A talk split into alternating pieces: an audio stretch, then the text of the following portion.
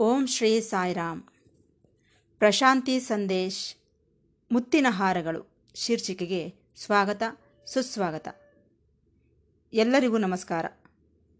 ಪ್ರತಿ ಭಾನುವಾರದಂದು ಪ್ರಸಾರವಾಗುವ ಮುತ್ತಿನ ಹಾರಗಳು ಶೀರ್ಷಿಕೆಯಲ್ಲಿ ಪ್ರೊಫೆಸರ್ ಅನಿಲ್ ಕುಮಾರ್ ಕಾಮರಾಜರವರು, ಭಗವಾನ್ ಶ್ರೀ ಸತ್ಯಸಾಯಿ ಬಾಬಾರವರೊಂದಿಗೆ ಸಂಭಾಷಿಸಿದಂತಹ ಮಧುರವಾದ ಸಂಭಾಷಣೆಗಳನ್ನು ಕುರಿತು ನಮ್ಮೊಂದಿಗೆ ಹಂಚಿಕೊಳ್ಳುತ್ತಿದ್ದಾರೆ. ನಾವೆಲ್ಲರೂ ಈ ಮಧುರವಾದ ಸಂಭಾಷಣೆಗಳನ್ನು ಕೇಳಿ ಆನಂದಿಸಿ ಭಗವಾನ್ ಬಾಬಾರವರ ದಿವ್ಯ ಅನುಗ್ರಹಕ್ಕೆ ಪಾತ್ರರಾಗೋಣ. ಈ ದಿನ ನಾವು ಭಗವಾನ್ ಬಾಬಾರವರ ವೈಭವವನ್ನು ನೋಡುತ್ತಿದ್ದೇವೆ. ದೇಶ ವಿದೇಶಗಳಿಂದ ಭಕ್ತರು ಇಲ್ಲಿಗೆ ಬರುತ್ತಿರುವುದನ್ನು ನಾವು ಗಮನಿಸುತ್ತಲೇ ಇದ್ದೇವೆ. ಸಾವಿರಾರು ಗ್ರಂಥಗಳನ್ನು ಬರೆದಿದ್ದಾರೆ, ಅವರ ಅನುಭವಗಳನ್ನು ಸಹ ತಿಳಿಯಪಡಿಸಿದ್ದಾರೆ. ಇದೇ ಇವತ್ತಿನ ವಿಚಾರ. ಆದರೆ ಸುಮಾರು ಅರವತ್ತು ವರ್ಷಗಳ ಹಿಂದೆ ಈ ರೀತಿ ಇರಲಿಲ್ಲ. ಆ ದಿನಗಳಲ್ಲಿ ಕಮಲಮ್ಮ ಎಂಬುವವರಿದ್ದರು. ಅವರು ಕರಣಂ ಎಂಬುವವರ ಎರಡನೇ ಪತ್ನಿ. ಕರಣಂರವರ ಮೊದಲ ಪತ್ನಿ ಸುಬ್ಬಮ್ಮನವರು, ಎರಡನೇ ಪತ್ನಿ ಕಮಲಮ್ಮನವರು. ಆಗ ಕಮಲಮ್ಮನವರ ವಯಸ್ಸು ಕೇವಲ ಹನ್ನೆರಡು ವರ್ಷ ಅಷ್ಟೆ ಈಗ ತೊಂಬತ್ತಕ್ಕಿಂತಲೂ ಹೆಚ್ಚು ವಯಸ್ಸಾಗಿರುತ್ತದೆ. ಆಕೆ ಹೇಳುತ್ತಾಳೆ ಅರ್ಧ ತೋಳುಗಳ ಶರ್ಟನ್ನು ಹಾಗೂ ನಿಕ್ಕರನ್ನು ಧರಿಸಿ ನಮ್ಮ ಮಧ್ಯೆ ಓಡಾಡುತ್ತಿದ್ದ ಬಾಬಾರವರು ಅವತಾರ ಮೂರ್ತಿಯೆಂದು ಆ ದಿನಗಳಲ್ಲಿ ನಮಗೆ ಗೊತ್ತಾಗಲಿಲ್ಲ. ಸ್ವಾಮಿ ವಿಚಾರ ಬಂದಾಗಲೆಲ್ಲ ಅಂದಿನ ಘಟನೆಗಳು ನೆನಪಿಗೆ ಬರುತ್ತವೆಂದು ಆಕೆ ಹೇಳುತ್ತಾಳೆ. ಸ್ವಾಮಿ ಉರವಕೊಂಡದಿಂದ ಬಂದ ನಂತರ ಒಂದು ದಿನ ಕಮಲಮ್ಮನವರ ಮನೆಗೆ ಹೋಗಿ, ಕಮಲಮ್ಮ, ನಾನು ಸಾಮಾನ್ಯ ಮನುಷ್ಯನೆಂದು ಅಂದುಕೊಳ್ಳುತ್ತಿದ್ದೀಯಾ? ಇಲ್ಲ ಇಲ್ಲ. ನಾನು ದೇವರು, ಸಾಕ್ಷಾತ್ ಈಶ್ವರನು. ಮುಂದಿನ ದಿನಗಳಲ್ಲಿ ನನ್ನ ಮಹಿಮೆಗಳನ್ನು ನೀನು ನೋಡುತ್ತೀಯ, ನನ್ನನ್ನು ನಂಬು ಎಂದರು ಸ್ವಾಮಿ. ಅದೇ ಪ್ರಕಾರವೇ ಆಕೆ ಎಷ್ಟೋ ಅನುಭವಗಳನ್ನು ಹೊಂದಿದೆ ಎಂದು ಹೇಳುತ್ತಾಳೆ ಆಕೆ. ಸ್ವಾಮಿ ಸ್ನಾನ ಮಾಡಿ ಸೊಂಟಕ್ಕೆ ಒಂದು ಚಿಕ್ಕ ಬಟ್ಟೆಯನ್ನು ಕಟ್ಟಿಕೊಂಡು ಶಿರಡಿ ಸಾಯಿ ಫೋಟೋದ ಮುಂದೆ ನಿಂತುಕೊಳ್ಳುತ್ತಿದ್ದರು. ದೇವರ ನೈವೇದ್ಯಕ್ಕಾಗಿ ನಾನು ತಂದಂತಹ ತೆಂಗಿನಕಾಯಿಗಳನ್ನು ಹೊಡೆದು ಹೊಡೆಯುತ್ತಿದ್ದರು. ಆಗ ಹೇಳುತ್ತಿದ್ದರು, ನಾನು ದೆವ್ವವಲ್ಲ, ನಾನು ಶಿರಡಿ ಸಾಯಿ, ನಾನು ಈ ಚಿಕ್ಕ ಹುಡುಗನಾದ ಸತ್ಯನಾರಾಯಣನ ಶರೀರದೊಳಗೆ ಪ್ರವೇಶಿಸಬೇಕೆಂದುಕೊಳ್ಳುತ್ತಿದ್ದೇನೆ. ಹಾಗಾಗಿ ಈ ಶರೀರವನ್ನು ಹೆಚ್ಚು ಬಾಧೆಗಳಿಗೆ ಗುರಿ ಮಾಡುತ್ತಿದ್ದೇನೆ ಎನ್ನುತ್ತಿದ್ದರು. ಆ ದಿನಗಳಲ್ಲೇ ಸ್ವಾಮಿ ಶಿರಡಿ ಭಗವಾನರ ಪೂರ್ವ ವೃತ್ತಾಂತವನ್ನು ಹೇಳಿದಂತಾಯಿತು. ನಂತರ ಹೂವು ಹಣ್ಣನ್ನು ಸೃಷ್ಟಿಸಿ ಹಾರತಿ ತೆಗೆದುಕೊಂಡ ನಂತರವೇ ಸ್ವಾಮಿ ನಿದ್ರಿಸುತ್ತಿದ್ದರು. ನಂತರ ನಾವು ನಿದ್ರೆಯಿಂದ ಎಬ್ಬಿಸಿ ಕಟ್ಟಿಕೊಳ್ಳಲು ಪಂಚೆ ಶರ್ಟನ್ನು ಕೊಟ್ಟು ಊಟಕ್ಕೆ ಕರೆಯುತ್ತಿದ್ದೆವು. ಸ್ವಾಮಿಗೆ ಮಾತ್ರ ಕಂಚಿನ ತಟ್ಟೆಯಲ್ಲಿ ಬಡಿಸಿ ಉಳಿದವರಿಗೆಲ್ಲ ಎಲೆಗಳಲ್ಲಿ ಬಡಿಸುತ್ತಿದ್ದರು. ಆಹಾರ ಪದಾರ್ಥಗಳನ್ನೆಲ್ಲ ಒಂದೇ ಸಾರಿ ಬೆರೆಸಿ ತಿನ್ನುತ್ತಿದ್ದರು ಸ್ವಾಮಿ.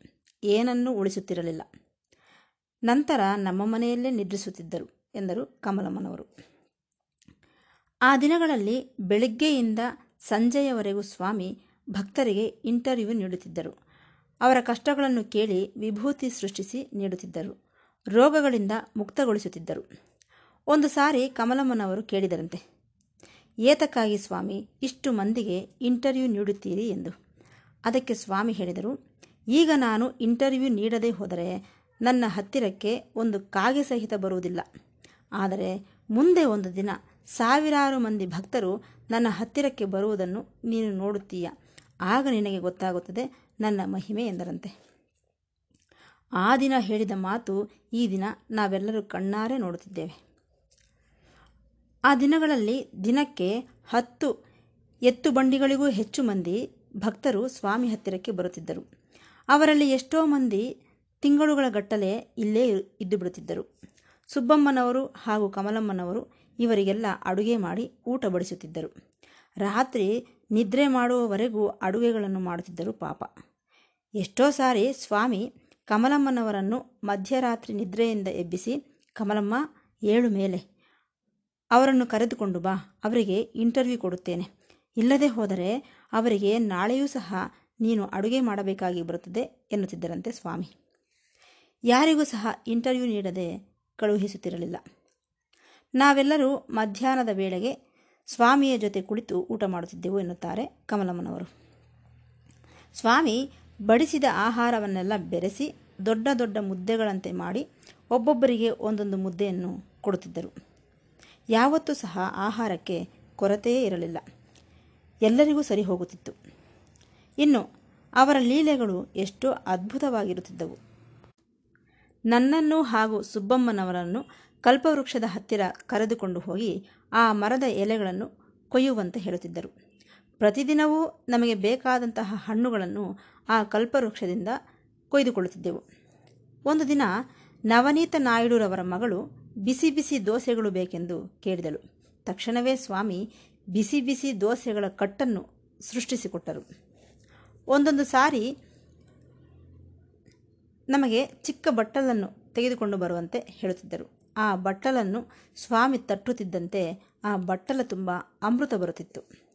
ಇಷ್ಟೆಲ್ಲ ಮಹಿಮೆಗಳನ್ನು ತೋರಿಸಿದರೂ ಸ್ವಾಮಿ ಮಾತ್ರ ಒಬ್ಬ ಚಿಕ್ಕ ಹುಡುಗನಂತೆ, ಅಮಾಯಕನಂತೆ ಇರುತ್ತಿದ್ದರು. ತೋಟಗಳಿಂದ ಕೊಯ್ದು ತಂದಂತಹ ರಾಶಿ ರಾಶಿ ಮಲ್ಲಿಗೆ ಹೂಗಳನ್ನು ಕ್ಷಣಮಾತ್ರದಲ್ಲಿ ಕಟ್ಟುತ್ತಿದ್ದರು ಸ್ವಾಮಿ. ಒಂದೊಂದು ಸಾರಿ ಆ ಹೂಗಳ ಮಾಲೆಗಳನ್ನು ಪಕ್ಕದಲ್ಲೇ ಇಟ್ಟುಕೊಂಡು ಮಲಗುತ್ತಿದ್ದರು. ನಮ್ಮ ಜೊತೆ ಆಟವಾಡುತ್ತಿದ್ದರು. ಒಂದೊಂದು ಸಾರಿ ನನ್ನ ಜಡೆಯನ್ನು ಹಿಡಿದುಕೊಂಡು ಎಳೆದು ನಾನು ಭಯಪಡುವಂತೆ ಮಾಡುತ್ತಿದ್ದರು. ಭೀಮಪ್ಪ ಎಂದು ಒಬ್ಬ ವಯಸ್ಸಾದ ಕೆಲಸಗಾರನಿದ್ದನು. ಚಿತ್ರಾವತಿ ನದಿಯಿಂದ ಕುಡಿಯುವ ನೀರನ್ನು ತರುತ್ತಿದ್ದನು. ಆತನು ಬಹಳ ಚೆನ್ನಾಗಿ ಹಾಡುಗಳನ್ನು ಹಾಡುತ್ತಾ ಎಲ್ಲರನ್ನು ನಗಿಸುತ್ತಿದ್ದನು. ಆತನಿಗೆ ಮೆಣಸಿನಕಾಯಿಗಳೆಂದರೆ ಬಹಳ ಇಷ್ಟ. ಊಟ ಮಾಡುವಾಗ ಕನಿಷ್ಠವೆಂದರೂ ಹತ್ತು ಮೆಣಸಿನಕಾಯಿಗಳನ್ನು ತಿನ್ನುತ್ತಿದ್ದನು. ಸ್ವಾಮಿ ಆತನ ಕೈಯಲ್ಲಿ ಹಾಡುಗಳನ್ನು ಹಾಡಿಸಿ ಅದಕ್ಕೆ ಬಹುಮಾನಗಳನ್ನು ಕೊಡುತ್ತಿದ್ದರು. ಸ್ವಾಮಿ, ಯಾವ ಚಿಕ್ಕ ವಿಚಾರವಾದರೂ ಸರಿ ಬಿಡುತ್ತಿರಲಿಲ್ಲ. ಒಂದು ದಿನ ನಾನು ಊಟ ಬಡಿಸುತ್ತಿದ್ದೆ. ಸ್ವಾಮಿ ಸಂತೋಷದ ಮೂಡಿನಲ್ಲಿದ್ದರು.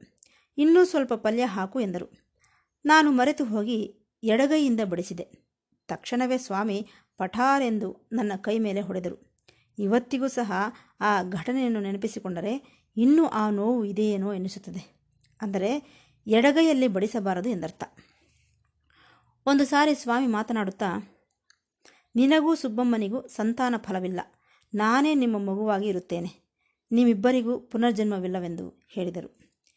ಇವೆಲ್ಲವೂ ಕಮಲಮ್ಮನವರ ಮಾತುಗಳೇ. ನಿಮ್ಮೊಂದಿಗೆ ಹಂಚಿಕೊಳ್ಳುತ್ತಿದ್ದೇನೆ ಅಷ್ಟೆ. ಸ್ವಾಮಿ ಒಂದು ದಿನ, ನೀನು, ಸುಬ್ಬಮ್ಮ, ನಾನು ಮೂರು ಜನ ಸೇರಿ ಫೋಟೋ ತೆಗೆಸಿಕೊಳ್ಳೋಣ ಎಂದರು. ಆದರೆ ಆ ಕಾಲದಲ್ಲಿ ಕ್ಯಾಮರಾಗಳು ಇರಲಿಲ್ಲ. ಆದರೆ ಸ್ವಾಮಿ ಮಾತು ನೆರವೇರಲೇಬೇಕಲ್ಲವೇ?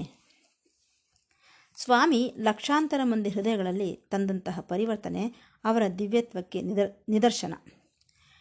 ಇದನ್ನೆಲ್ಲ ನೋಡಿ ಅನುಭವಿಸುವ ಅದೃಷ್ಟ ಕಮಲಮ್ಮನವರಿಗೆ ಲಭಿಸಿತು.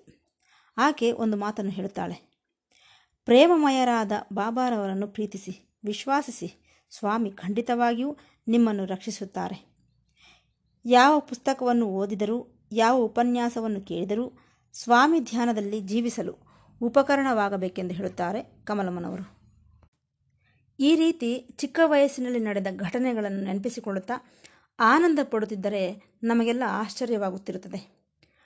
ಅವರು ಹೇಳಿದ್ದನ್ನು ಕೇಳುತ್ತಿದ್ದರೆ, ಇದು ನಿಜಾನಾ ಇದು ನಿಜಾನಾ ಎನ್ನಿಸುತ್ತದೆ ನಮಗೆ.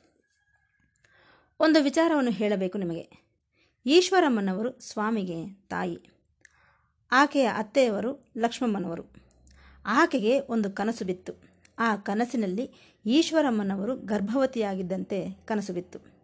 ಯಾರೋ ಅಪರೂಪದ ಮಗು ಹುಟ್ಟುತ್ತಾನೆಂಬ ಭಾವನೆ ಆಕೆಯಲ್ಲಿ ಮೂಡಿತು.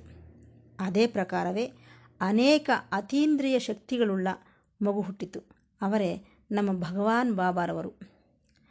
ಕೆಲವು ವರ್ಷಗಳ ಬಳಿಕ ಸ್ವಾಮಿಯ ಅಕ್ಕನವರಾದ ವೆಂಕಮ್ಮ ಅವರಿಗೂ ಸಹ ಅನೇಕ ಅನುಭವಗಳು ನಡೆದಿವೆ. ಪೆದ್ದ ವೆಂಕಮ್ಮರಾಜರವರಿಗೆ ಕೆಲವು ಗೋವುಗಳಿದ್ದವು. ಅವುಗಳಿಗೆ ಹುಲ್ಲನ್ನು ತರಲು ಒಂದು ದಿನ ಈಶ್ವರಮ್ಮನವರು ಹೊಲದ ಬಳಿ ಹೋಗಿ ಹುಲ್ಲನ್ನು ಕೊಯ್ದು ಹೊರೆಯನ್ನು ಕಟ್ಟಿಕೊಂಡು ಚಿತ್ರಾವತಿ ನದಿ ತೀರದ ಬಳಿ ಬಂದಾಗ ಆಕೆಗೆ ದಾಹವಾಗಿ ಆ ಹುಲ್ಲಿನ ಹೊರೆಯನ್ನು ಪಕ್ಕಕ್ಕಿಟ್ಟು ಒಂದು ಜಾಗದಲ್ಲಿ ಗುಣಿಯನ್ನು ತೋಡಿದರು. ನೀರಿಗಾಗಿ. ನೀರೇನೋ ಬಂದವು, ಆದರೆ ಅವು ಗಲೀಜು ನೀರು. ಸರಿ ಇನ್ನೂ ಮುಂದಕ್ಕೆ ಬಂದು ಇನ್ನೊಂದು ಗುಣಿಯನ್ನು ತೋಡಿದಾಗ ಅಲ್ಲಿ ಶುದ್ಧ ನೀರು ಲಭಿಸಿ ಆ ನೀರನ್ನು ಆಕೆ ಕುಡಿದಳು. ಬಹಳ ಬಿಸಿಲಿತ್ತು. ಆ ಸಮಯದಲ್ಲಿ ಆಕೆಗೆ ಒಂದು ಕಾಂತಿ ಕಾಣಿಸಿತು. ಅದನ್ನು ನೋಡಿ ಮನೆಗೆ ಬಂದರು. ಬಂದು ಈ ವಿಚಾರವನ್ನು ತನ್ನ ಅತ್ತೆಯವರಾದ ಲಕ್ಷ್ಮಮ್ಮನವರಿಗೆ ಹೇಳಿದರು. ಆಗ ಗೊತ್ತಾಯಿತು ಈಶ್ವರಮ್ಮನವರು ಗರ್ಭವತಿ ಎಂದು. ಈಶ್ವರಮ್ಮನವರಿಗೆ ಪ್ರಸವವಾಗುವುದಕ್ಕೂ ಮೊದಲು ಪೆದ್ದ ವೆಂಕಮರಾಜುರವರ ಮನೆಯಲ್ಲಿ ಅನೇಕ ವಾದ್ಯಗಳಿದ್ದವು. ವೀಣೆ, ತಬಲ, ತಂಬೂರಿ, ಹಾರ್ಮೋನಿಯಂ ಇವೆಲ್ಲ. ಮಧ್ಯರಾತ್ರಿಯಲ್ಲಿ ಈ ತಂಬೂರಿ ತನ್ನಷ್ಟಕ್ಕೆ ತಾನು ನುಡಿಯುವುದಕ್ಕೆ ಪ್ರಾರಂಭಿಸಿತು. ಮೃದಂಗವೂ ಸಹ ತನ್ನಷ್ಟಕ್ಕೆ ತಾನು, ತನ್ನಷ್ಟಕ್ಕೆ ತಾನೇ ನುಡಿಯುವುದಕ್ಕೆ ಪ್ರಾರಂಭಿಸಿತು. ಇದನ್ನು ಕೊಂಡಮರಾಜರು ಸಹ ಗಮನಿಸಿದರು. ತಾಯಿಯಾದ ಈಶ್ವರಮ್ಮನವರ ಗರ್ಭದಲ್ಲಿರುವ ಮಗು ಮಾತನಾಡುವುದನ್ನು ಈ ಕೊಂಡಮರಾಜರವರು ಕೇಳಿದ್ದರೆಂದು ಅವರೇ ಸ್ವತಃ ಹೇಳುತ್ತಿದ್ದರು. ಇಂತಹ ಮಹಿಮೆಗಳು ಎಷ್ಟೋ ನಡೆದಿವೆ. ಪೆದ್ದ ವೆಂಕಮರಾಜು ಇದನ್ನೆಲ್ಲ ಗಮನಿಸಿ ಆಶ್ಚರ್ಯಗೊಂಡು ಇದರ ಬಗ್ಗೆ ತಿಳಿದುಕೊಳ್ಳಲು ಬುಕ್ಕಪಟ್ಟಣದ ಒಬ್ಬ ಪಂಡಿತನ ಬಳಿ ಹೋದರು. ಆ ಪಂಡಿತನು ಹೇಳಿದ, ಇದು ಪವಿತ್ರವಾದ ಶುಭ ಸೂಚನೆಗಳು, ಶಕ್ತಿಗೆ ನಿದರ್ಶನ. ಇದು ನಿಮ್ಮ ಕುಟುಂಬಕ್ಕೆಲ್ಲ ಆನಂದವನ್ನು ನೀಡುತ್ತದೆ ಎಂದರು ಆ ಪಂಡಿತರು. ಸಾವಿರದ ಒಂಬೈನೂರ ಇಪ್ಪತ್ತಾರು ನವೆಂಬರ್ ಇಪ್ಪತ್ತ್ಮೂರರಂದು ಕಾರ್ತೀಕ ಸೋಮವಾರ ಅಕ್ಷಯನಾಮ ಸಂವತ್ಸರದಲ್ಲಿ ಸ್ವಾಮಿ ಜನ್ಮಿಸಿದರು. ಸಾಕ್ಷಾತ್ ಶಿವನೇ ಜನ್ಮಿಸಿದನೆಂದು ಎಲ್ಲರೂ ಅಂದುಕೊಂಡರು. ಏಕೆಂದರೆ ಆದ್ರಾ ನಕ್ಷತ್ರ ಶಿವನಿಗೆ ಬಹಳ ಪ್ರಿಯವಾದ ನಕ್ಷತ್ರವೆಂದು ಹೇಳುತ್ತಾರೆ. ಇದೇ ರೀತಿ ಇನ್ನು ಮುಂದೆಯೂ ಸಹ ಸ್ವಾಮಿಯ ಬಗ್ಗೆ ತಿಳಿದುಕೊಳ್ಳುವ ಪ್ರಯತ್ನ ಮಾಡೋಣವೆಂದು ಹೇಳುತ್ತಾ ಈ ಭಾಗವನ್ನು ಮುಕ್ತಾಯಗೊಳಿಸುತ್ತಿದ್ದೇನೆ. ಮತ್ತೆ ಭೇಟಿಯಾಗೋಣ. ಸಾಯಿರಾಮ್